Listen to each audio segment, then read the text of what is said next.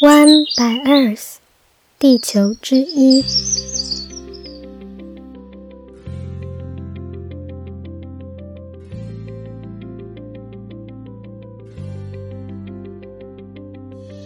Hello，大家好，我是与大自然稳定交往中的小一。你现在收听的是 One by Earth 的第二期节目。感谢这周来自朋友们的生日祝福，持续聆听节目就是给我最好的礼物哟。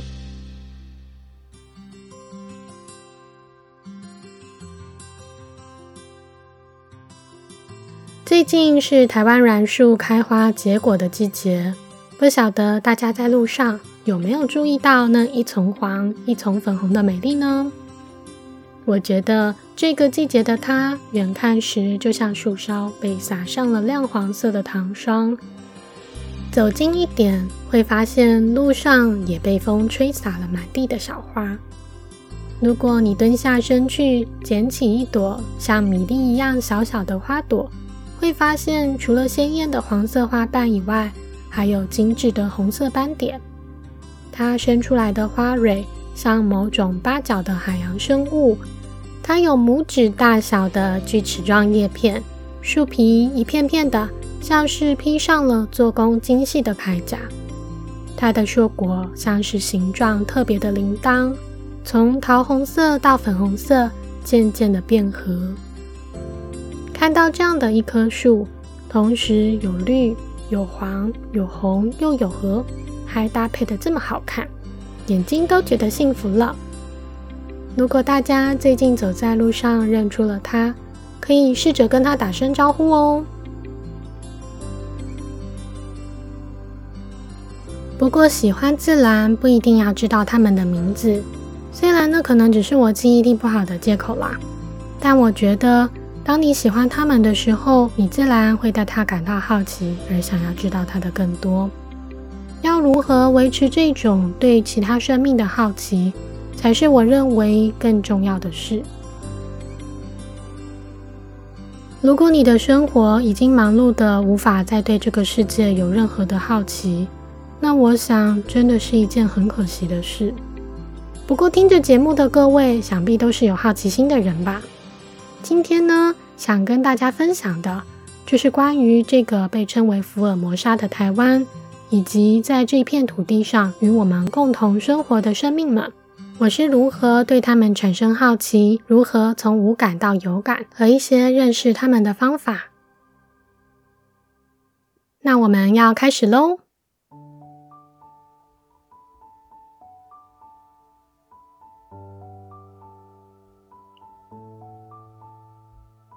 不知道大家有没有环岛过呢？我今年五月的时候进行了为期一个月的脚踏车环岛旅行，骑的是没有变速的熟女车。哇哦哇哦！我用 Siri 帮大家惊叹一下。其实这并不是我第一次环岛，我大学时曾经一个人骑摩托车，花了大概二十天的时间环岛。从西边海线下山线回，再从东边的海线下山线回。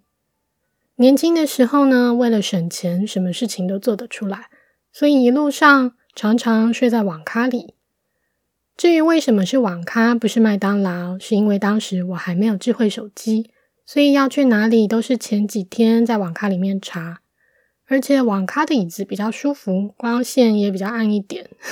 不过那时候因为到处乱睡，我曾经在休息站被认为是逃家少女，差点就要惊扰警察了。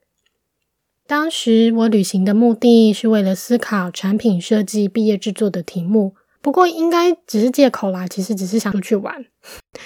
那时候在路上寻找的景点，都是一些像竹南蛇窑、美浓纸伞、竹工艺。或是砖瓦窑跟传统工艺比较相关的，虽然我在经过台九线的时候，还是会因为在山林里面来回穿梭的公路感到开心，觉得治愈。然后也到了福山植物园，拍下满池的红色浮萍；到花莲的海边，看到满月升起；到六十石山看金针花田，还到了蓝屿拍星轨。但是对当时的我来说，我虽然为这些景色惊叹，但美景就是美景，只是拍起照来很美的价值，没有其他太多的意义。而让我开始反思这件事情的是，我在花莲一个背包客栈入住时遇见的一个外国人。他的名字叫做 Roger，是个纽西兰人。Roger 跟我说，他已经五年没有回去自己的国家了，他一直在旅行，而台湾是他的第一百六十个国家。我听了之后非常的惊讶，想要跟他聊更多。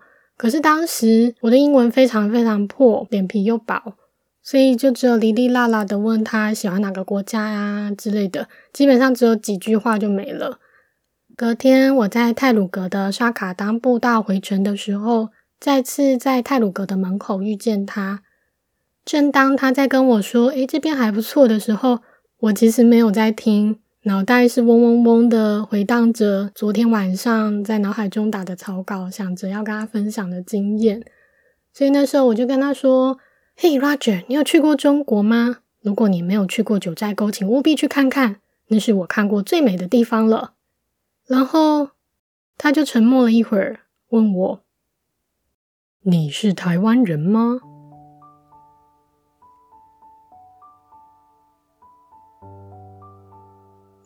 你是台湾人吗？这样一个问句，当时真的是让我无敌羞愧啊！我居然在自己环岛旅行的时候，对一个在台湾旅行的外国人说：“哎，中国很棒哎，你去不去？”啊！我突然觉得这个黑历史好像比上一集更黑。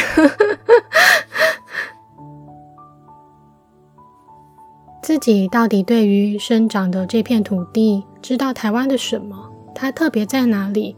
我那个时候几乎没有思考过这件事情。亏我那时毕业制作加入的组别还是 NIT 组，Made in Taiwan 啊，就知道学生设计都是在练习嘴炮。一直到毕业了以后，我才开始花心思关注自己居住的城市以及台湾。而在那之中，帮助我的其中一个力量。是我参加了荒野保护协会的山海组解说员培训课程。我没有要植入性行销哦，只是就我的理解来说，荒野保护协会是个以自然教育为主、生态保育为辅，非常适合家庭里面爸爸妈妈带小孩子合家大小一起参加的组织。台湾十六个县市里面，他们就有十二个分会，我觉得是台湾接触最多民众。也最容易无痛参与的一个环境 NGO 组织。我报名的时候，其实以为这是一个介绍很多物种名称啊、长相啊、特性啊，让你可以回去慢慢背的课程。实际上，其实有蛮多野外解说、无感体验以及思考规划训练的部分。我接下来要介绍的呢，就是精选当时的笔记本，我到现在看了还觉得好玩的事情，跟大家分享。先一起来听听自然的声音吧。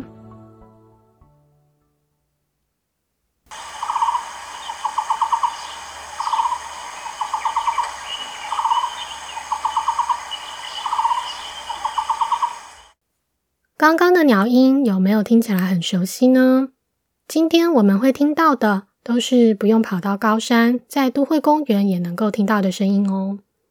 这个是新竹县的县鸟。有人形容它的声音像和尚敲木鱼，或是水车滚动的声音。它的颜色非常的鲜艳，看到照片的话，你会觉得明明超美、超亮眼的。但是很奇怪，每次听到它的声音，我还是找不到它在哪里。是很会在枯树洞躲猫猫的一种鸟哟。五色鸟。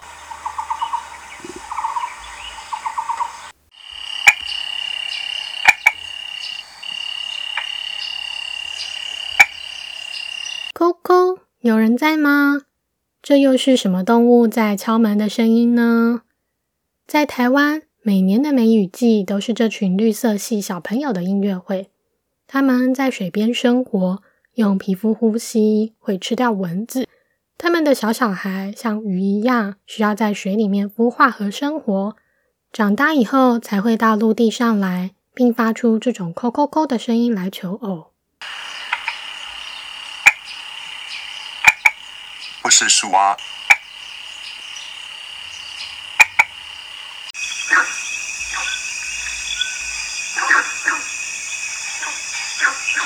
是哪来的狗在半夜叫又找不到人呢？哎呀，有一只狗狗被困在水沟里了。这种每年都会让人产生很多误会的小生物，因为这种像狗吠一样的叫声，闹出了不少乌龙和新闻呢。贡德式赤蛙。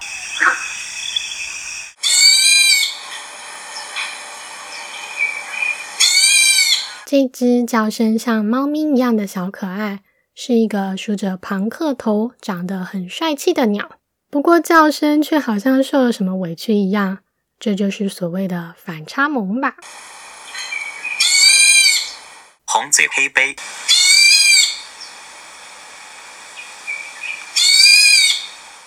怎么啦，黑背？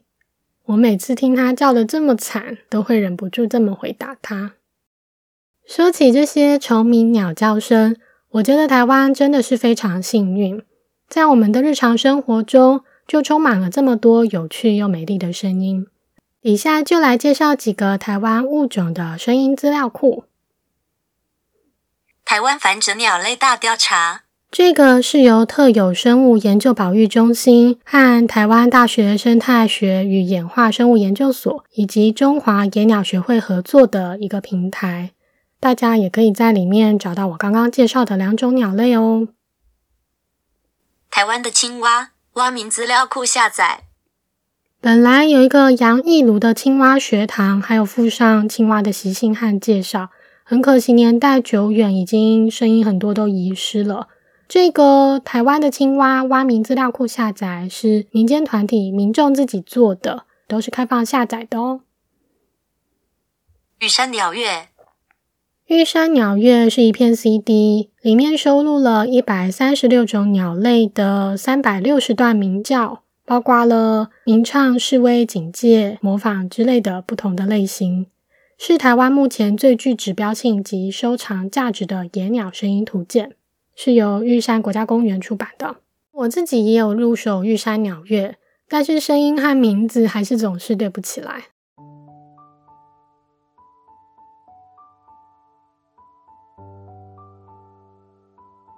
我曾经呢，在二零一八年因家人的邀请，前往了德国不来梅，住了一小段的时间。不来梅是一个在德国北边的城市。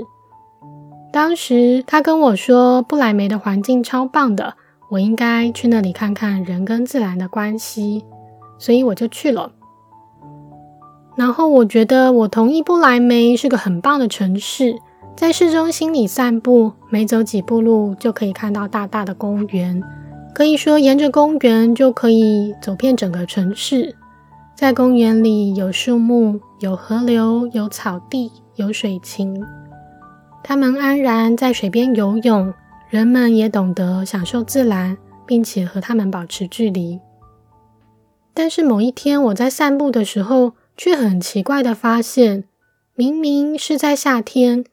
但我在最大的公园里面，却听不见鸟鸣声，也听不见虫声。为了确认这件事情，我在天黑的时候又跑到公园里确认了一次，真的，真的是非常的安静。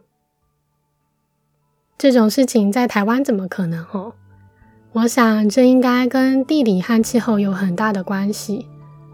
如果我们想要在一片土地上听到很多的鸟鸣，首先，可能会需要有很多种类的昆虫和很多种类的植物，而我们脚下踩着的，正好是一片小而复杂的年轻岛屿。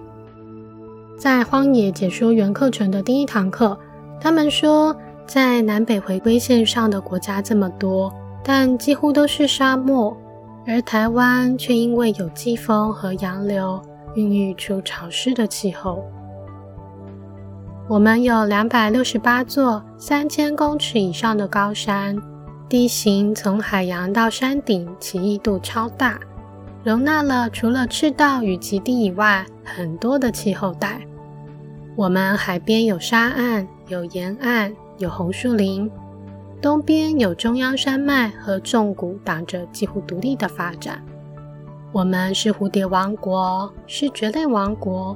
和比较少人知道的苔藓王国，底下我附上一份全球生物多样性的研究报告。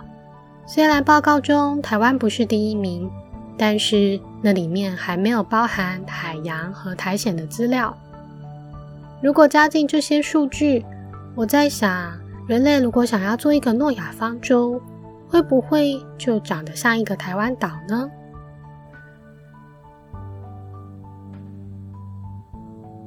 在解说员的课程中，我认识到了许多动植物有趣和以前不曾注意过的一面，例如天生只有半边叶子的蕨类，还有每一片叶子都有火烧痕迹的小草，二叶松浪漫的爱情小诗，还有樟树。制成樟脑虽然不好闻，但叶子却是我非常喜欢的味道。台湾到处都有很棒的樟树，走在路上时常可以闻到风带来它的清香。这些都是关于用五感认识自然的体验。练习借由身体告诉你的讯息，去和大自然产生连结。另外，我也知道了许多有关大自然的豆知识，像是爬山的时候随处可见的两种芋头，一种有毒，一种可食，怎么区分呢？关于枫树和漆树，三枫五漆是正确的说法吗？蜻蜓和豆娘长得很像，它们有什么不同的特征呢？同样是毛毛虫。哪只长大以后是蝴蝶，哪只会是蛾呢？知道了这些豆知识，可以让人们更有兴致、更仔细的去观察自然中的它们，还可以用来跟山友显摆，是不是很实用啊？其中呢，我记得我当时最喜欢的两个问题是：鸟在树上睡觉为什么不会掉下来？和蜘蛛。为什么不会被它自己的网子粘住？刚听到问题的第一秒反应，我其实是在心里靠背，这什么废物问题啊？以为是小朋友的玩笑话，没想到 居然是真的有神奇的答案在背后。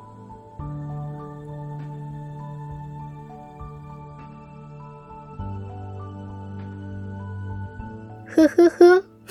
以上有这么多有趣的豆知识，我都不告诉你们答案，你们会生气吗？快来去交个解说员好朋友爬爬山吧！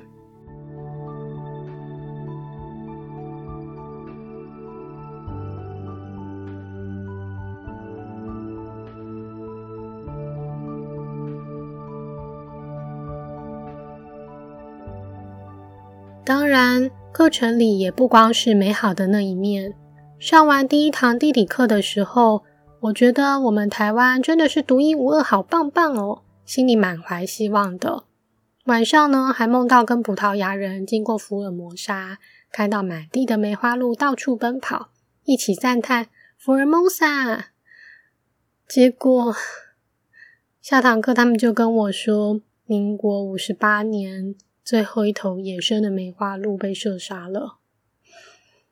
嗯，好哦。然后他们还说，一九九六年台湾开始每年土石流，说政府准备在香山湿地上面盖一个湿地馆，说华印跟友达排金属水到小里溪，说国光石化、苗栗大埔、白海豚、日月光、后进溪、台塑、中油空气污染、水污染、土壤污染、废弃物污染。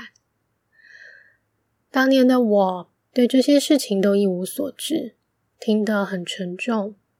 嗯，所以呢，那就是其中一个原因。荒野保护协会持续地推广解说员的课程，想要从教育开始，让我们的下一代从小培养一颗爱自然的心。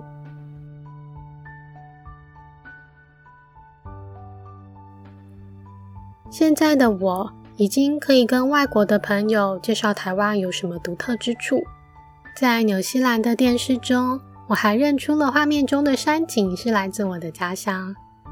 而且我发现自己越是了解它，就越来越觉得喜欢，越来越爱它。很高兴自己身为台湾人，感受到和我生长的土地有所连结。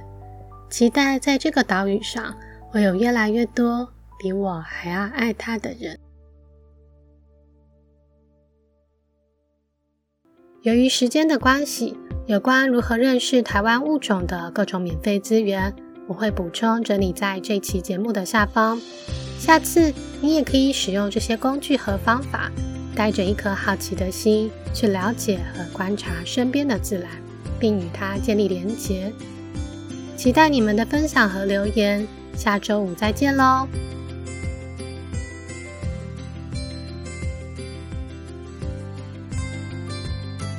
让我们一起爱上自然吧。